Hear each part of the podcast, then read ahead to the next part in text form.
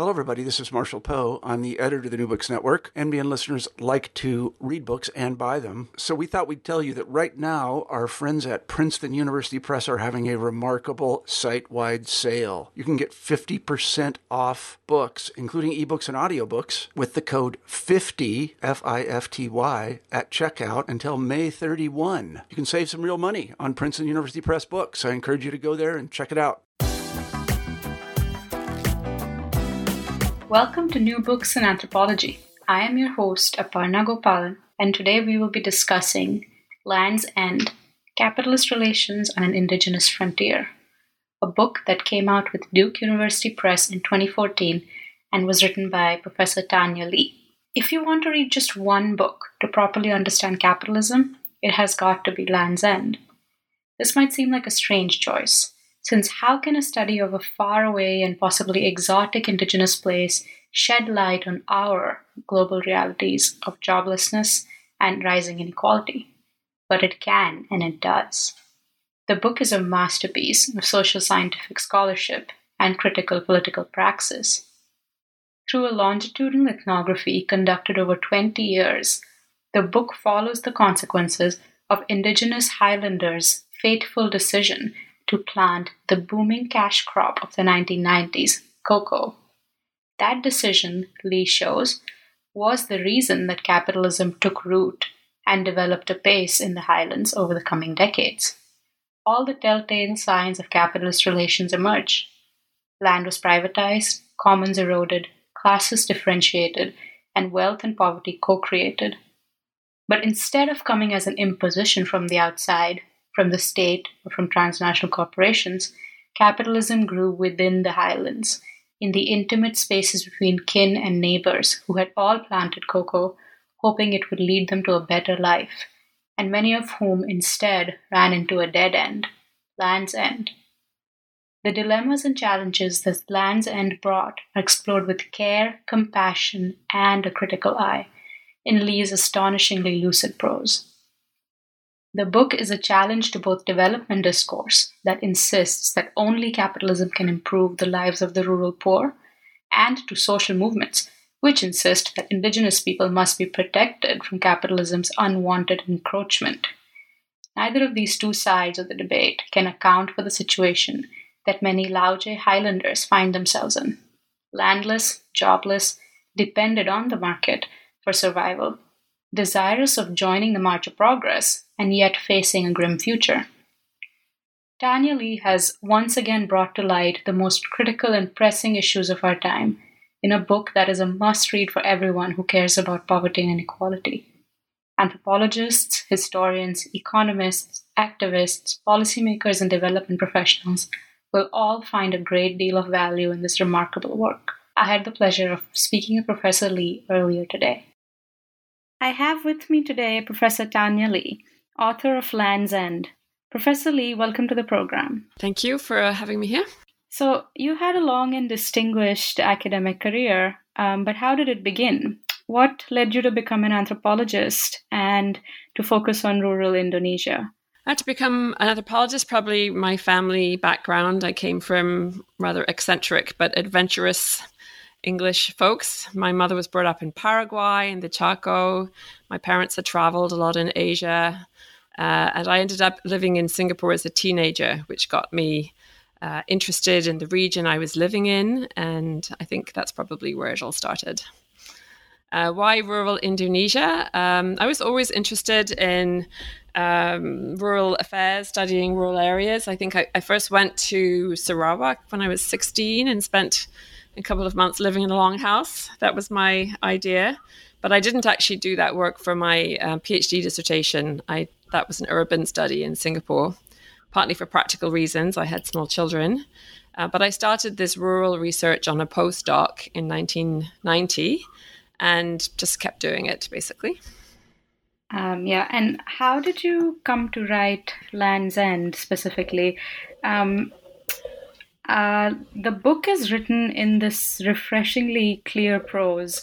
So, although we're reading about, you know, concepts like capitalism and indigeneity, in the text itself, there is no separation between the empirical and the theoretical. So, how did you decide to write the book in this way, and what were your goals? Oh, well, I feel that um, ethnographic, you know, I, I, think there's a huge value for the kind of density of ethnographic writing. I'm a very, um, you know, committed ethnographer, but many ethnographies that one reads these days um, start off with a chapter of a really dense theoretical exegesis where the author is um, addressing a whole range of interlocutors, um, you know, in the discipline.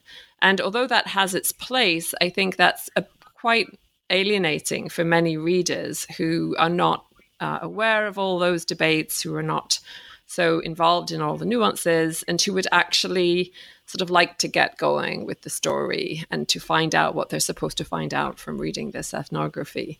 So my standard for for theoretical writing is um, to be very parsimonious, to figure out exactly what are the concepts I need in order to um, understand and explain the phenomenon I'm working on, introduce them as clearly as I can, and then put them to use in the analysis. Um, but you know, not to clutter the text with um, 101 detailed, uh, no doubt very important skirmishes, but things which would be for most readers um, not the main message. So I don't. I think the book is has a strong theoretical um, thread to it, um, but uh, it's. I try to tell it um, in a way that all the concepts a reader would need are presented. You know, you don't have to have read 25 other books in order to understand this one. You just have to read the introductory chapter where the concepts are explained, and, and then you should have what you need. So that's my standard. I, I always try to write in that way. I want to, the reader to be invited in and not alienated by the wading through of things which are not perhaps of great interest to everybody. Um, that yeah, that's definitely um, comes through in the book where one feels very definitely very invited in even if one is not familiar with the area or even the process you're describing. So in keeping with that spirit could you briefly lay out the main arguments of land's end for our listeners? And in the process talk about how you define capitalism um, and what it means for capitalism to emerge from below. So um, many First of all, many classic agrarian studies texts have uh, wrestled with this question of capitalism. There was a big literature on, uh, you know, when is the peasant not a peasant? When are they really a petty commodity producer? You know, there, there is a, a theoretical literature around this question of the emergence of capitalism in agriculture, and you know, to what extent uh, small-scale producers, sometimes called peasant producers, are distinct um, so that was certainly, you know, material that I had in mind and was in, uh, in a sense responding to. Um, but uh, at the same time, um, I felt that it could be uh, the key dynamic that I was seeing um, was very well explained in terms um, offered by the two scholars in particular that I cite, Robert Brenner and um, Ellen Wood, both of whom were looking at the early emergence of capitalism in agriculture and made the really crucial distinction between um, what they called uh, market as opportunity versus market as compulsion. So the place where I was studying, the people I was uh, working with, had very long been involved in market exchange. They were not people who were baffled by money or markets. They had actually produced tobacco for the uh, trade um, in the 1820s, um, which some of which was exported to the Netherlands. So they had familiarity with markets. They had produced various cash crops. They also occasionally um, paid each other for work. So even wage labor was not completely alien to them.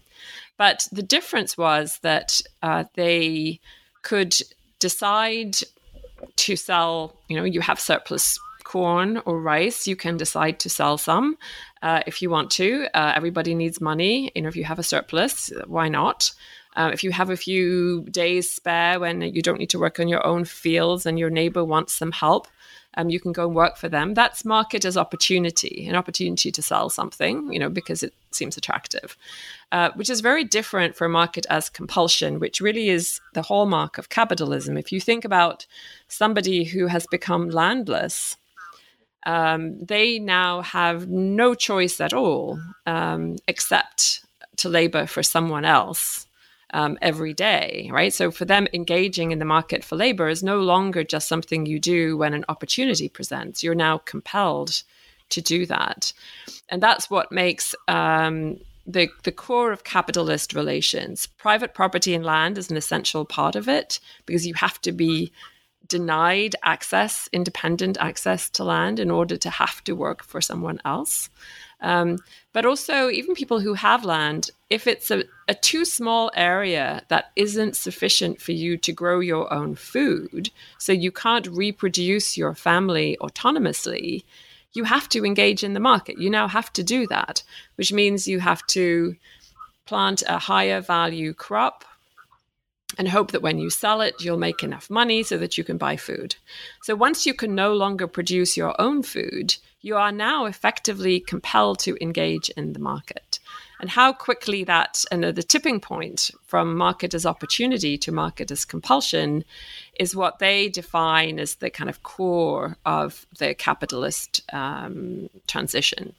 And that was exactly what I saw unfold in my um, field study. So I hadn't set out to study capitalism, um, but that's what actually emerged in front of my eyes as this transition um, got underway. Um, it began around 1990 as highland farmers started to replace their food crops, which they were planting on shared um, ancestral land, um, they were growing corn and rice and some cash crops, but on their shared land, land which was rotated among them. Uh, basically, everyone living in the highlands had access to land. Uh, there wasn't even a rental market for it. Everyone who wanted to farm could access a corner of ancestral land and farm it.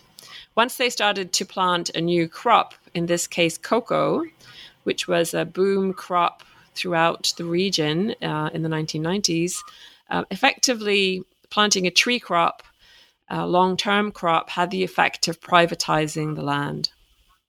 So that was a kind of enclosure from below. Now everyone has their own land with cocoa on it. But that meant that the remaining land was now completely insufficient for food production. So now everyone has their plots of cocoa, and uh, that's what they have now to depend on. So those who were able to grow their cocoa um, efficiently, you know, um, those who were, had a, enough scale of um, cocoa holding that they could afford to f- buy food to feed the family, buy inputs to feed the farm, um, have some extra to expand, maybe so that the next generation could also have um, a farm.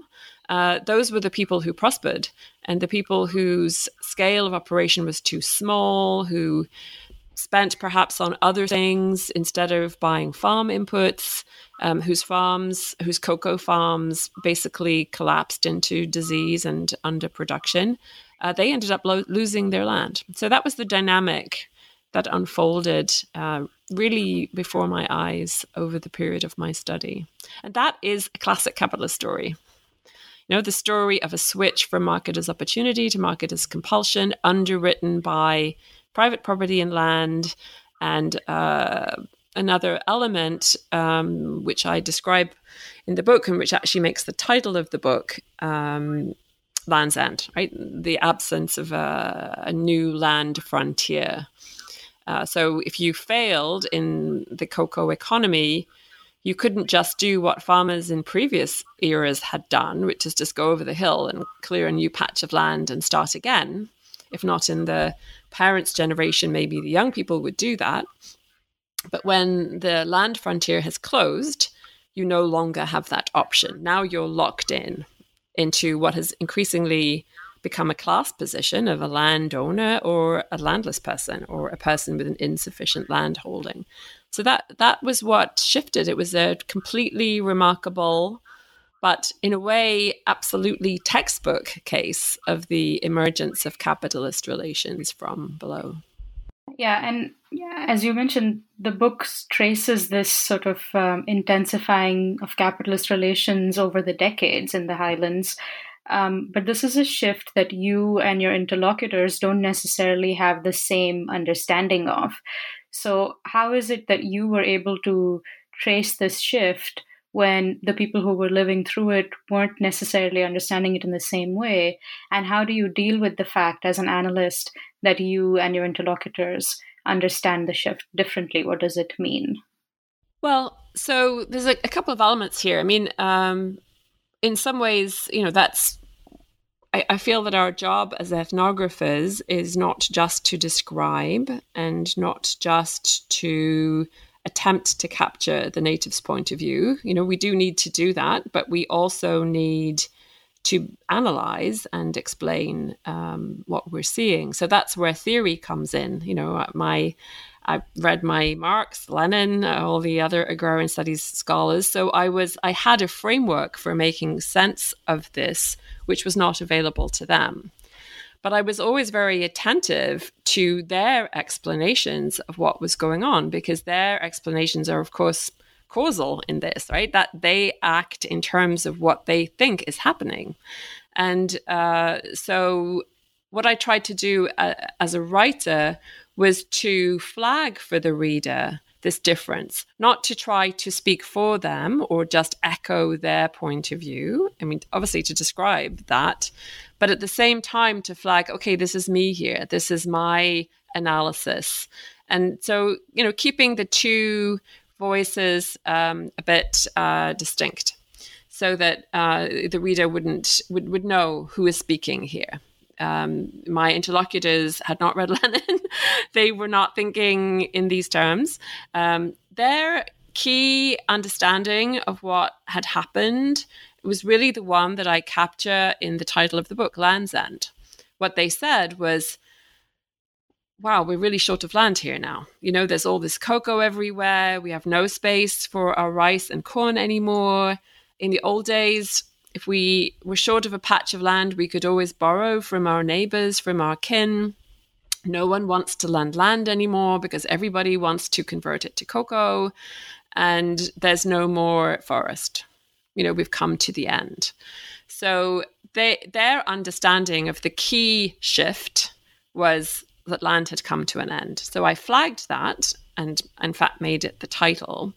But the question was, why had land come to an end? Like, what was it that had made uh, land abundance, which was present in the 1990s, and uh, the emergence of private property in land and all the consequences of that in terms of how two classes emerged during this period, they didn't really have um, a way of theorizing that. But more interestingly, um, of course, they observed it, but they didn't think it was all that interesting. So when I sat down with them on my visits, one of my techniques for the research um, was to each time I went back, uh, sit down with my initial list of the people in each of the hamlets that I got to know and say, okay, so with this list, um, this person here, has he been buying land? Has he been selling? What's he growing? What's she growing? Like basically you get a little update on all the farmers in the hamlet.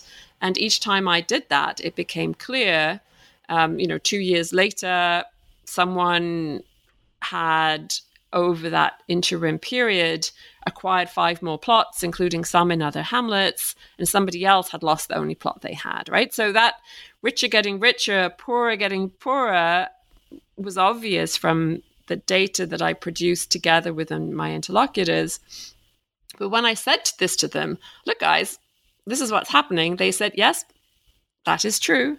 Um, they it was not that, that they had not observed the pattern, but they just did not think it was a big drama, uh, whereas I did. And so, uh, because of my framework of analysis, which said to me, actually, the emergence of agrarian classes and the emergence of private property and land and landlessness and the dynamic of accumulation on one side and land loss on the other is a big drama, right? It's one of the main things that social scientists have tried to understand. And so, what became for me really interesting was trying to understand that difference. Why was what I thought was a big drama something they took in their stride and treated as actually quite banal? And so, that is one of those you know uh, interesting ethnographic puzzles like how to account for the way that they were able to undertake this what from an outsider and a theoretical perspective momentous shift in a way which seemed to them as just um, not quite business as usual, but something kind of that could be accommodated within their own um, frameworks of explanation and also frameworks of action. So that's, I think, one of the main contributions of the book, and that's what uh, was really the benefit of the technique of repeated visits. And we haven't mentioned in this recording so far, but this was a study that I undertook over 20 years. So started in 1990 and the last visit in 2009. So 20 years of, uh, I think, a total of about 11 visits, shortest two weeks, longest 12 weeks. But basically, each time I went back, I could see this process unfolding and I could check in with people about what they were thinking, what they were doing, what they were struggling over at that moment, and also what they were taking in their stride. So in the early years, what I was really tracking was this process of enclosure. You know, so who, who's getting to put their cocoa where and what are the struggles over it? Is this all consensual? Are people pushing back? And there was some pushback, right? Sometimes you'd wake up in the morning and a whole field of new cocoa seedlings had been uh, uprooted or cut down or set on fire, you know, arson. Um, so there was some uh, struggle over enclosure. But what I found over time was that those initial struggles settled down. So the drama of the moment, two, three years later, had actually been resolved. You know, everyone had their cocoa in their place and there was no more cutting it down and setting fire to it. Like people had basically conceded to the enclosure of their neighbors and their kin, and their own enclosures had been effectively accepted and they were holding solid. So, private property in an area which has absolutely no paper, right? There were no paper documents, there were no land titles. This was customary shared land, which not outsiders, but the people themselves, the owners of this shared customary land, effectively divided up among themselves and privatized, not by discussing it, but by planting cocoa on it. And over time, it it settled. So it, I couldn't have known that had I visited only once. You know, at the time of the initial enclosure, I could have told that as a story of like big drama. You know, there's burning each other's cocoa down. But over time, I could see actually a new property regime emerged, which was supported by the Highlanders themselves. You know, as in they they said it's completely incorrect to go cutting down other people's cocoa trees what a waste of their labor and capital and so on. We don't do such things. You know, if someone does that, we will find them. You know, we will uh, consider that a breach of our customary way of doing things up here. So a new, still customary, still oral, still basically supported among the people, but a new property regime did emerge. So I, I that was sort of an early drama, and then as differentiation emerged, you know, the process of accumulation by some, land loss by others. I w- was very attentive to well, how are they doing this? Like, how do you justify saying to your sister who lives next door, you can't plant your corn on this field because this is mine now and I'm going to plant cocoa here?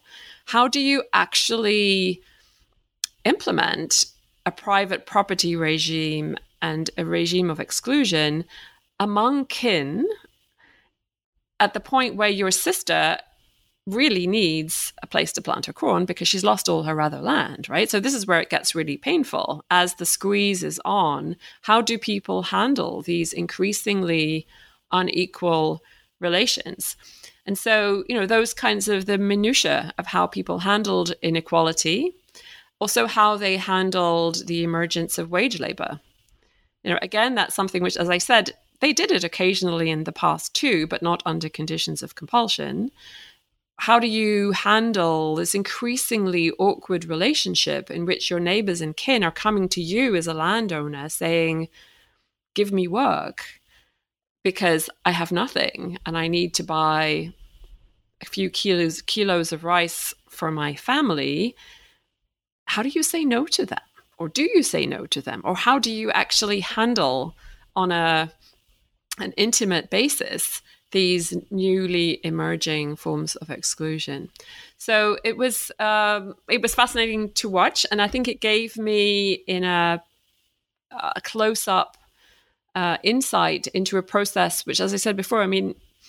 Thousands of social scientists have tried to understand the emergence of private property, inequality, and classes but few people have really had the chance to kind of watch it happen um, blow by blow while having access to people's own understandings, explanations, reflections, doubts, dilemmas, you know, that kind of thing. So that was what I tried to capture in the book that these are people they aren't box figures as you sometimes got in the old agrarian literature, like the landlord, the worker, you know, those were categories. But in Land's End, I think you get to know them as people who in 1990 were all pretty much the same.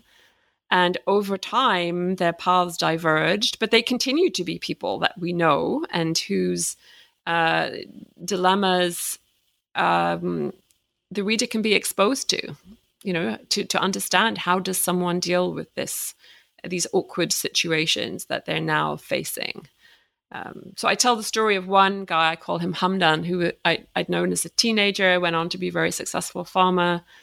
Um, and he became a moneylender. Um, he had money and his kin expected him to lend it, you know, so they understood being a moneylender as something helpful. They didn't hate him because he lent money at interest. They were grateful that he was willing to lend and therefore help them out of a tight spot. But after a while, you know, he felt there was too much tension, there was too much gossip. Um, people were not repaying their loans and were taking advantage of him. So he made the difficult decision to just stop lending altogether. He would rather just focus on his farm of course, he was giving up an income stream from from interest, but for him, the social cost, the awkwardness, was not worth it, and so he stopped. So, I, you know, that was a the dilemma faced by a person that I knew and um, whose family I knew, whose mother I knew. Um, and, you know, it was interesting to talk to him about this dilemma that he faced, right? So he's not just the the bad capitalist exploiting the people or the money lender as kind of evil guy. Um, you know, he's a human being with a dilemma on his hands. And, you know, there were many characters like that in the book. Um, so that was that was one something um, that I think is one of the contributions that you can make from this repeat visit kind of technique uh, seeing how both struggles and dilemmas uh, play out over time.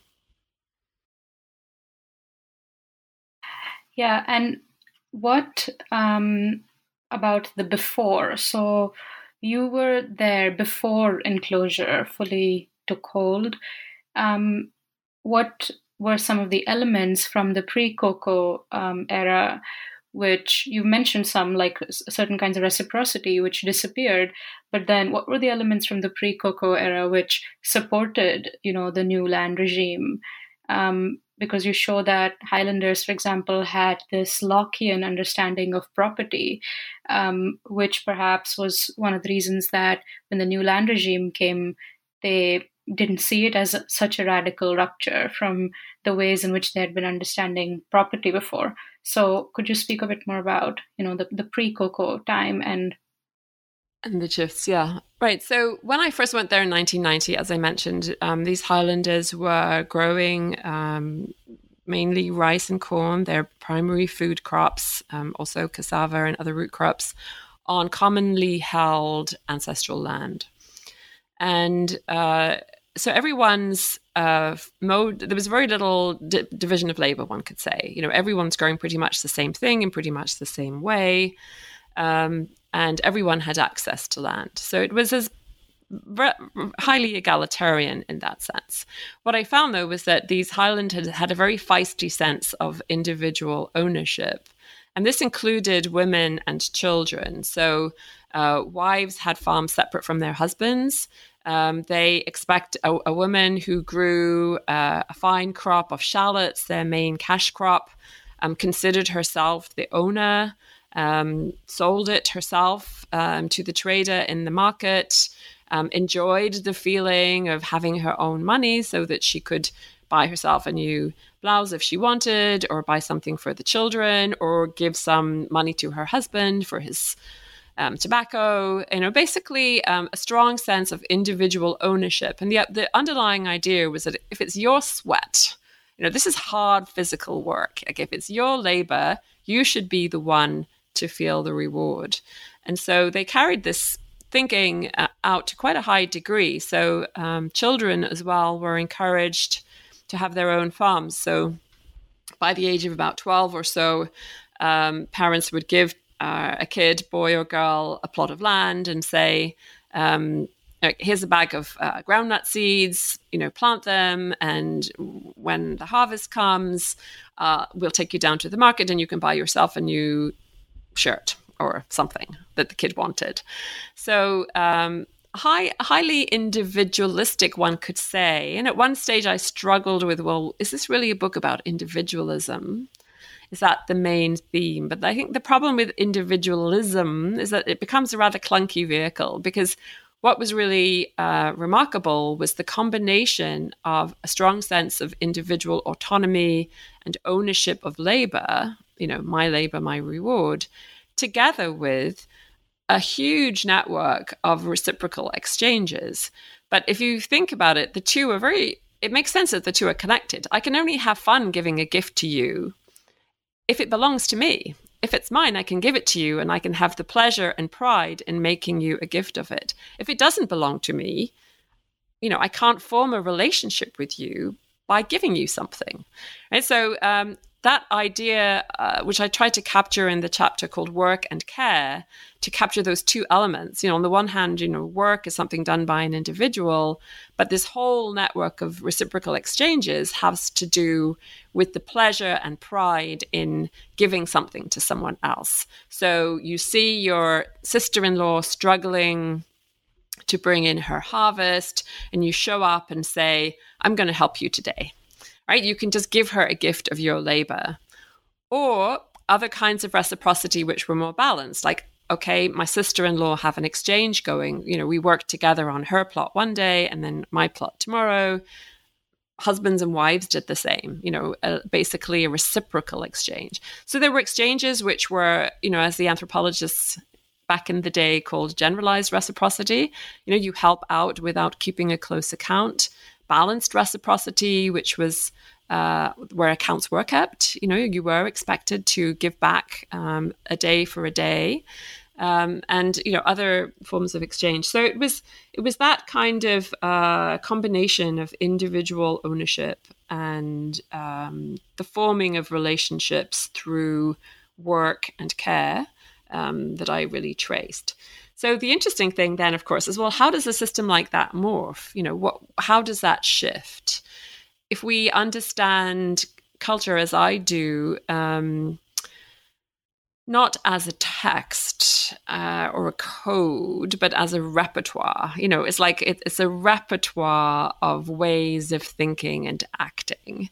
And I think, you know, Raymond Williams um, described what he called um, selections from tradition. So from this repertoire, you know, one can select certain elements and highlight them, and other elements are not exactly ever rejected, but they recede. You know, they're no longer brought into play. They're still there, you know, in the repertoire, but they're going to be in the background while some other elements come to the fore.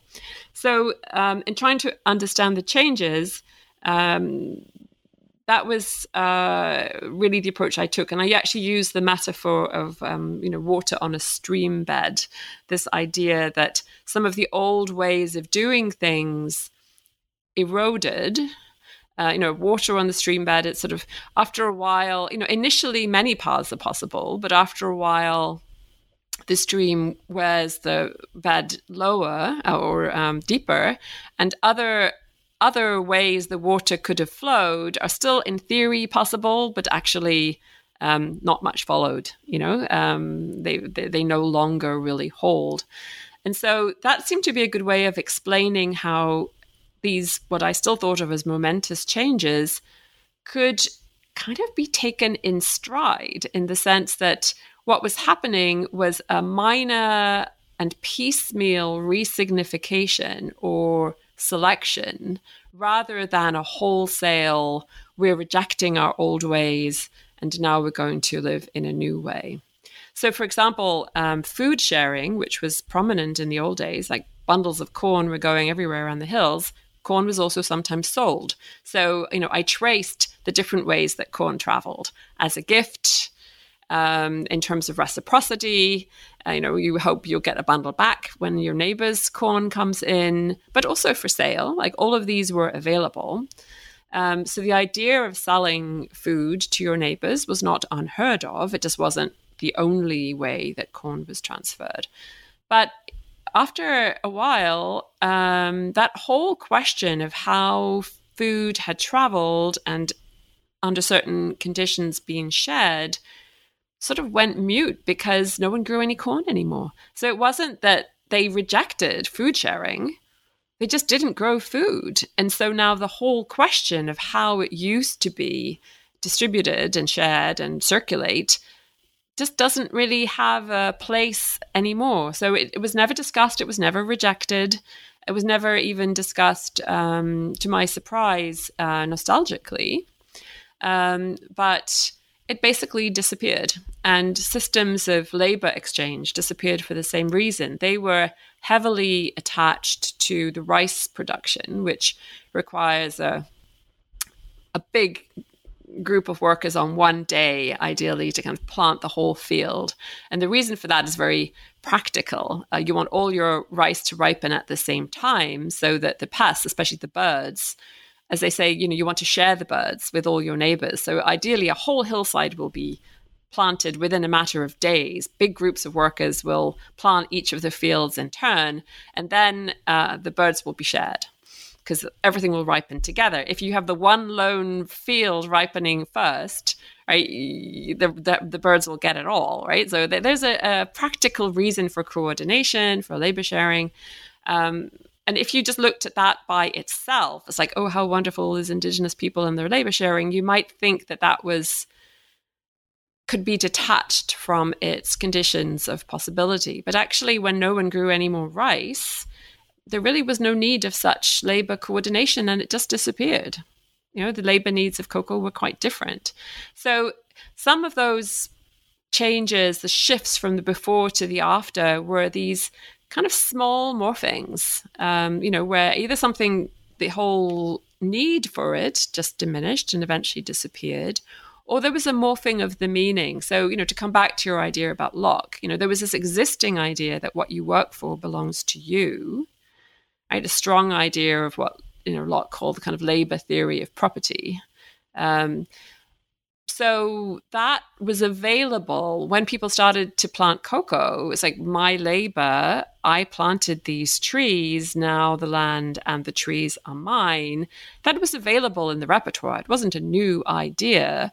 It just came to have a different meaning under new circumstances in which what was being planted was a permanent tree crop, which would have the effect of enclosing land. So I think that's that's um I hope another contribution of the book is like, you know, how can one un- understand these processes of social change in a way which um, doesn't, which gives people credit for being kind of thoughtful uh, agents, for having reflections on what they're doing, um, without, uh, you know, trying to make them like the analyst, you know, with a crystal ball, you know, with a plan, who somehow has a schema for how this is all going to play out and is maneuvering or manipulating or, um, uh, you know, acting uh, as if they, yeah, I mean, the idea of, of the, uh, no one in 1990, I could say, anticipated the way this would go. Um,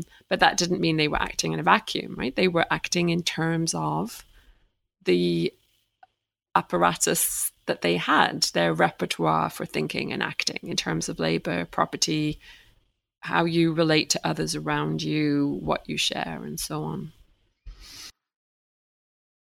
This is this is something you actually describe really, um, I think, compellingly. Uh, you call it an analytic of conjuncture, um, and I and I found myself wondering what have been what are the other ways that this has this issue has been taken up, if not conjuncturally. What what were you intervening in, you know, by by coining that term and like for example how you show with the materiality of the tree crop that that itself becomes a significant element of the conjuncture. Um, and yet, you know, it has to sort of align with everything else that already exists.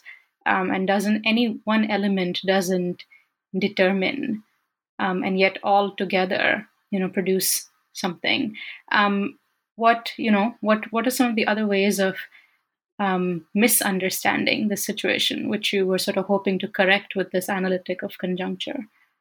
Um, well, I guess part of it was the the kind of the steamroller version of capitalism, or even um, you know overly generalizing discussion of things like neoliberalism or globalization. You know, you get the idea that there's a juggernaut out there which is just going to mow everything down and transform everything in its path. Um, whereas, as other you know people, other especially geographers, you know, have really um, shown us um, and I, you know, I got this idea of of artic- processes articulated together at a specific conjuncture. It partly comes from you know the British Marxist Stuart Hall, etc., but it also comes a bit from Doreen Massey, right, from the geographer um, who also looked at how this takes place spatially. You know, really emphasizing the place in which and the time in which this set of forces comes together. So I think anthropologists, ethnographers have always done this, right? paid attention to the specificity of the location with all its characteristics. What I was trying to do was to um, treat this. I was trying to to get away, well, on the one hand from the steamroller steamroller idea, but on the other hand from the problem of um, the kind of isolated field site or um, the kinds of uh, way of bounding a field which was you know criticized in anthropology a couple of decades ago. You know think of um, Gupta and Ferguson's work on you know on place um, as if as if you could just study the highlands and draw a boundary around these hamlets and everything you needed to know took place there. So for me, the idea of conjuncture kind of worked in anthropology too as a um, as a suggestion of a way in which we could take advantage of the intensity of the field work that we do, which is at a place, at a time, with a certain group of people. Not give up on that because that's really very valuable, but not treat that place as an isolate or as a bounded unit. So the uh, the conjuncture idea, the way I envisaged it, was a bit like a confluence of, of of sort of streams or forces. So some of these, I argued, you know, spatially have very long spatial tails. So, for example, the price of cocoa on a global market is going to arrive in this place and have a very specific effect when it meets up with other relations, some of which are have very short spatial tails. Like, is your field on the north facing slope or the south facing slope, which will affect whether or not the crop you want to plant will do well there, right? So some of the things, that the spatiality is highly local, but that's also affected by, in this case, you know, a global a global market crop set with a global uh, in a global currency pegged in the U.S. dollar. Of course, there's a national element. The crash of the rupiah in the financial crisis of 1997. Suddenly, cocoa tripled in price, and these highlanders um, went crazy planting it. Right, so you can see how forces at different spatial scales intersected there to produce these outcomes. And I think um, temporally, eh, one could think in a similar way. You know, some of the patterns that I was seeing had been laid down over centuries. You know, the influence of missionaries, um, histories of relationship between the coast and the highlands, um, you know, there was a, a long historical tale to those, and others had a much shorter span. But so the way I saw it was that, you know, this with this idea of conjuncture, you don't have to decide on this or fix the scale of your analysis and say, I will draw my boundary here. You just have to focus on what's going on in the site, knowing that some of it ha- is connected by um, you know, forces and relations which have a very long spatial or temporal horizon, and others of which are more immediate, and that all of those are formative. So that that was it was partly a response to the or an attempt to deal with the scale issue, and not to recreate recreate a sort of isolated other world. Um, yeah, I think those were the two my ambitions with that term. But I, I don't say it's original. Like I said, I think anthropologists have always been doing this, but I just tried to make it explicit. And I guess the third element that you just pointed to is like the range of elements admitted to this conjuncture. So I think that's perhaps where an you know classic agrarian studies literature wouldn't have included um, the role of the spirits of the landscape. Um, you know the fact that half the Highlanders were addicted to gambling. you know, it's like all kinds of social and cultural idiosyncrasies, which um, I think an analysis just hooked on understanding capitalism may overlook. But they were also formative here, right? They also played a role in how things unfolded. And, uh, you know, an anthropologist doesn't have to choose, you know, which ones to um, uh, address of course, you know you don't address everything, but you know you you can work with uh, a set of elements which is more diverse than would be admitted into an analysis, which was only looking at things like price of um, you know prices cost of labor you know factors of production sorts of issues. So i guess that was the third element. You could have fun you know really thinking about well what is at play here? Mm. And just as you point to all the diverse things that do articulate, you also, you know, begin signaling there are some failed articulations here. For example, um, there hasn't been, as you say, a counter movement amongst the Highlanders, and that's not just a result of you know them normalizing the transition, but also a failure of potential allies to see the Highlanders as sort of the kind of subject they could ally with. For example, social movements um, didn't see the Highlanders as appropriate subjects, resistant subjects with whom to collaborate and whom to who to mobilize. So um, why why was that, and what you know can social movement activists take from this book? Right. So this is something I've you know I've thought quite a bit about, and I've written quite a bit about um, the uh, the way that um, certain subjects uh, kind of fa- fit or fail to fit what I think of as the kind of place of recognition that social movements provide. So, for the food sovereignty movement, for example, that's one kind of social movement, farmers' movement. Um, the decisions that the Highlanders made to shift from food production um, to growing a global market crop was just a disaster. You know, that suggested that they um, somehow were mistaken. You know, they'd given up food autonomy in favor of dependence on a global market crop whose prices and so on, uh, you know, they could not control. Um, and it's true, it turned out to be a pretty risky move. Uh, I my goal was to try to understand why they did this. You know, not to just dismiss them as fools who'd somehow made a terrible mistake, but to understand the world as they saw it. So for them, their previous food regime had not been um, secure. They were subject to the El Nino drought cycle, which is very vigorous in this area. So they had experience of years of abundant rice and corn, so much, you know, they couldn't eat it, they couldn't even sell it, you know, just abundant crops. And other years in which their food production collapsed completely uh, you know, six or eight months of intense El Nino drought during which everything shriveled up and died, which were for them terrifying times. Like, how do you survive? You can't go to help for your for ask for help from your kin because they have nothing as well. So, um, you know, food security was something that they were very alert to, and they actually thought that having a lucrative cash crop and some money, you know, hidden uh, somewhere in their house, probably not in the bank, um, would be a way of uh, helping them through those deep and scary periods of drought, which were surely going to come. Um, and in, in, fact, the cocoa plants did tend to survive the droughts. They didn't uh, produce much fruit, but they didn't die. And so, you know, people looked at this and they said, well, we weren't that secure that secure before either. So you know there are some benefits to this.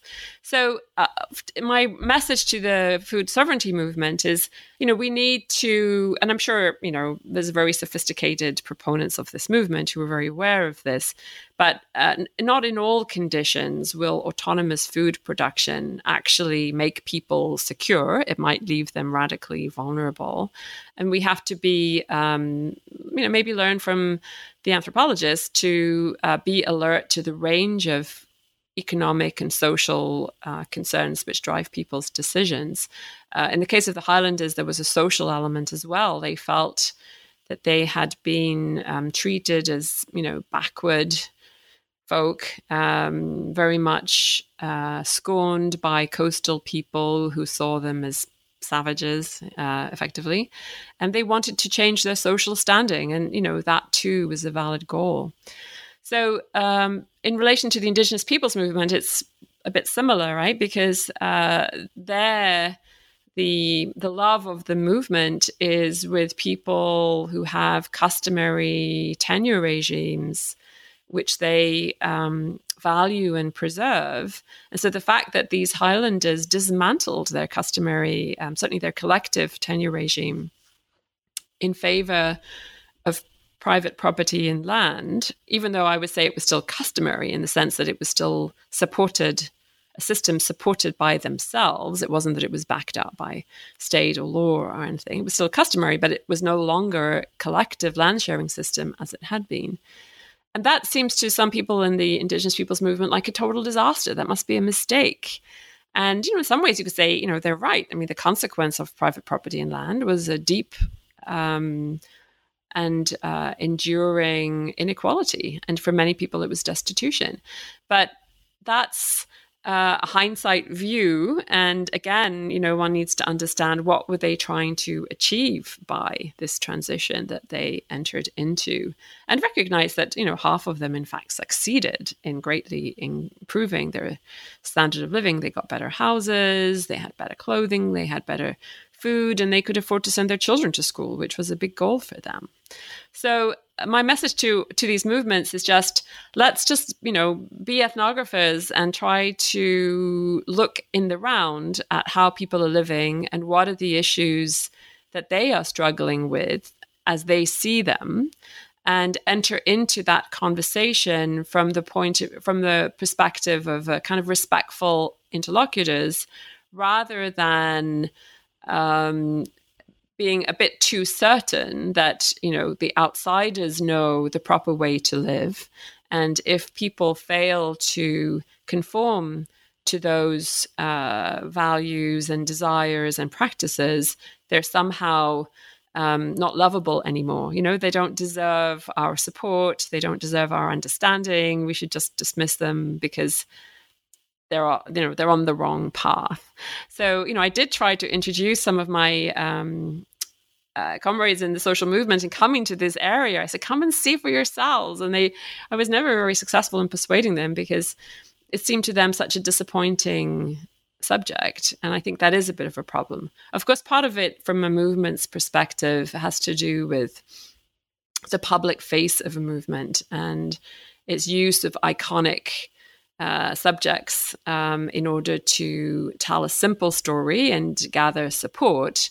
Um, the story I tell here complicates uh, many um, advocacy platforms. So it's not necessarily one that, uh, you know, uh, activists want to promote. But I would say my own, you know, dialogues with people and movements have been uh, very productive, right? And people are interested in understanding these dynamics because, of course, they know that they are going on, right? You you can't really run a movement which is based on a fantasy or based on an image which does not match the life of your assumed constituency in, in terms, you know, in whose name you are advocating the movement. So there's a lot of awareness of that. And I've had uh, lots of uh, conversations with people about the lessons from Land's End. Okay, so if this is what is happening and this is how people are reacting and these are the dilemmas they face, now what, right? You can have a different kind of conversation with the ethnographic um, material in hand than you could have in a vacuum over, um, you know, what should be the proper platform and what images to promote. So, you know, there's there's two kinds of uh, relationship there. I would say. In some ways, I've been a bit of an irritant to the movement, but in other ways, I think I've been a useful, I think, um, useful sounding board and uh, a bit of a reality check. Not always um, easy role to play, but uh, I think it's it's necessary, and um, uh, it's a dialogue that I continue to engage in. Mm. And and you do so even in your upcoming projects, um, which sort of begin to focus on what happens to people and to groups of people once you know they lose their land and they become um, surplus to the needs of capital. So, what are some of the things that you're working on now, and um, how do they continue or depart from the story that you tell in this book? So, uh, the social movements that we've just been discussing, the food sovereignty movement, indigenous peoples movement, you know, their vision would uh, keep people on the land, um, you know, producing food, cash crops, etc. It would be very much a kind of sedentary image of people staying where they are. Um, but the truth is, all across rural Asia, people are being displaced from the land, sometimes through processes from below, like the one I traced in Land's End, where half the Highlanders ended up landless and may you know need to find some other means of survival. Um, but also the one i'm studying now in kalimantan looking at the expansion of plantation agriculture which displaces uh, very large numbers of people from their customary land when a plantation concession is granted. So one way or the other um, many people are not able to stay on the land and live in the way that they were living before and will need to find some other kind of livelihood. The assumption from the development uh, experts, the development literature, you know, World Bank et al., is that all of this is natural and normal. You know, the inefficient producers from the land should, in fact, exit. They should find somewhere else to go and something else to do and leave the land to the more efficient producers. This could be the more efficient smallholders, like the successful Highlanders I describe in Land's End, or it could be a plantation, you know, assumed to be an efficient production machine. But a lot of the people will not in fact be absorbed as labor in either these little cocoa farms, uh, which employed very little, or the plantations, which who which also don't really employ a lot of workers, and uh, ironically tend to favor migrant workers over locals. So. Um, what will happen? I think the development narrative uh, that we have inherited, which suggests there's some sort of uh, inevitable evolution from farm to factory, from country to city, and that we can just count on this natural evolution to take care of things is a catastrophe. You know, there is no such certainty. And so the idea that you don't have to worry about the people who get displaced from the land because they will find their way, I think is um, really something which needs to be challenged, right? One needs to attend um, very specifically to what happens, as I put it in something I uh, wrote a few years ago, you know, when the land is needed, but the people are not needed, um, what then will happen to them? So I've written about this in terms of uh, centering labor in the land grab debate. You know, basically, what happens to the people is a question that we need to ask at a whole variety of scales and sites. So that is a project that I'm very interested in. I mean, first of all, empirically, what does happen to them? And what I found to my surprise, um, and this is reflected in the study of Land's End, uh, you know, in, in 2006, I saw that a number of Highlanders had become landless. They were verging on destitution. They did not have enough work. Um, what would, I assumed when I went back three years later they would have gone, you know, that I wouldn't find them in place. They would have found, you know, somewhere else to go, something else to do.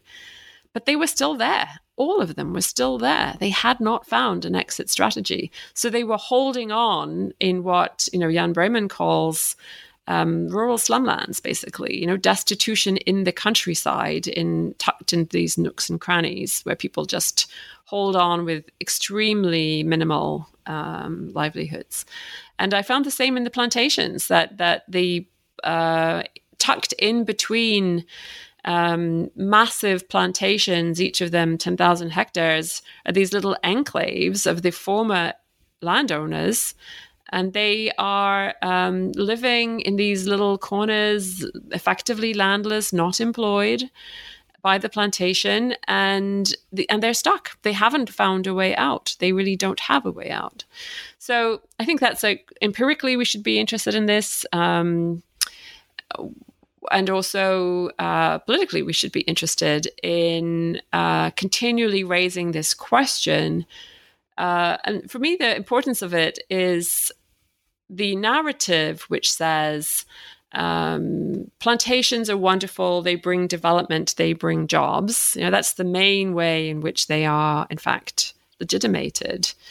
But is that actually the outcome? You know, what what it, what form of development? Who is going to be excluded from this?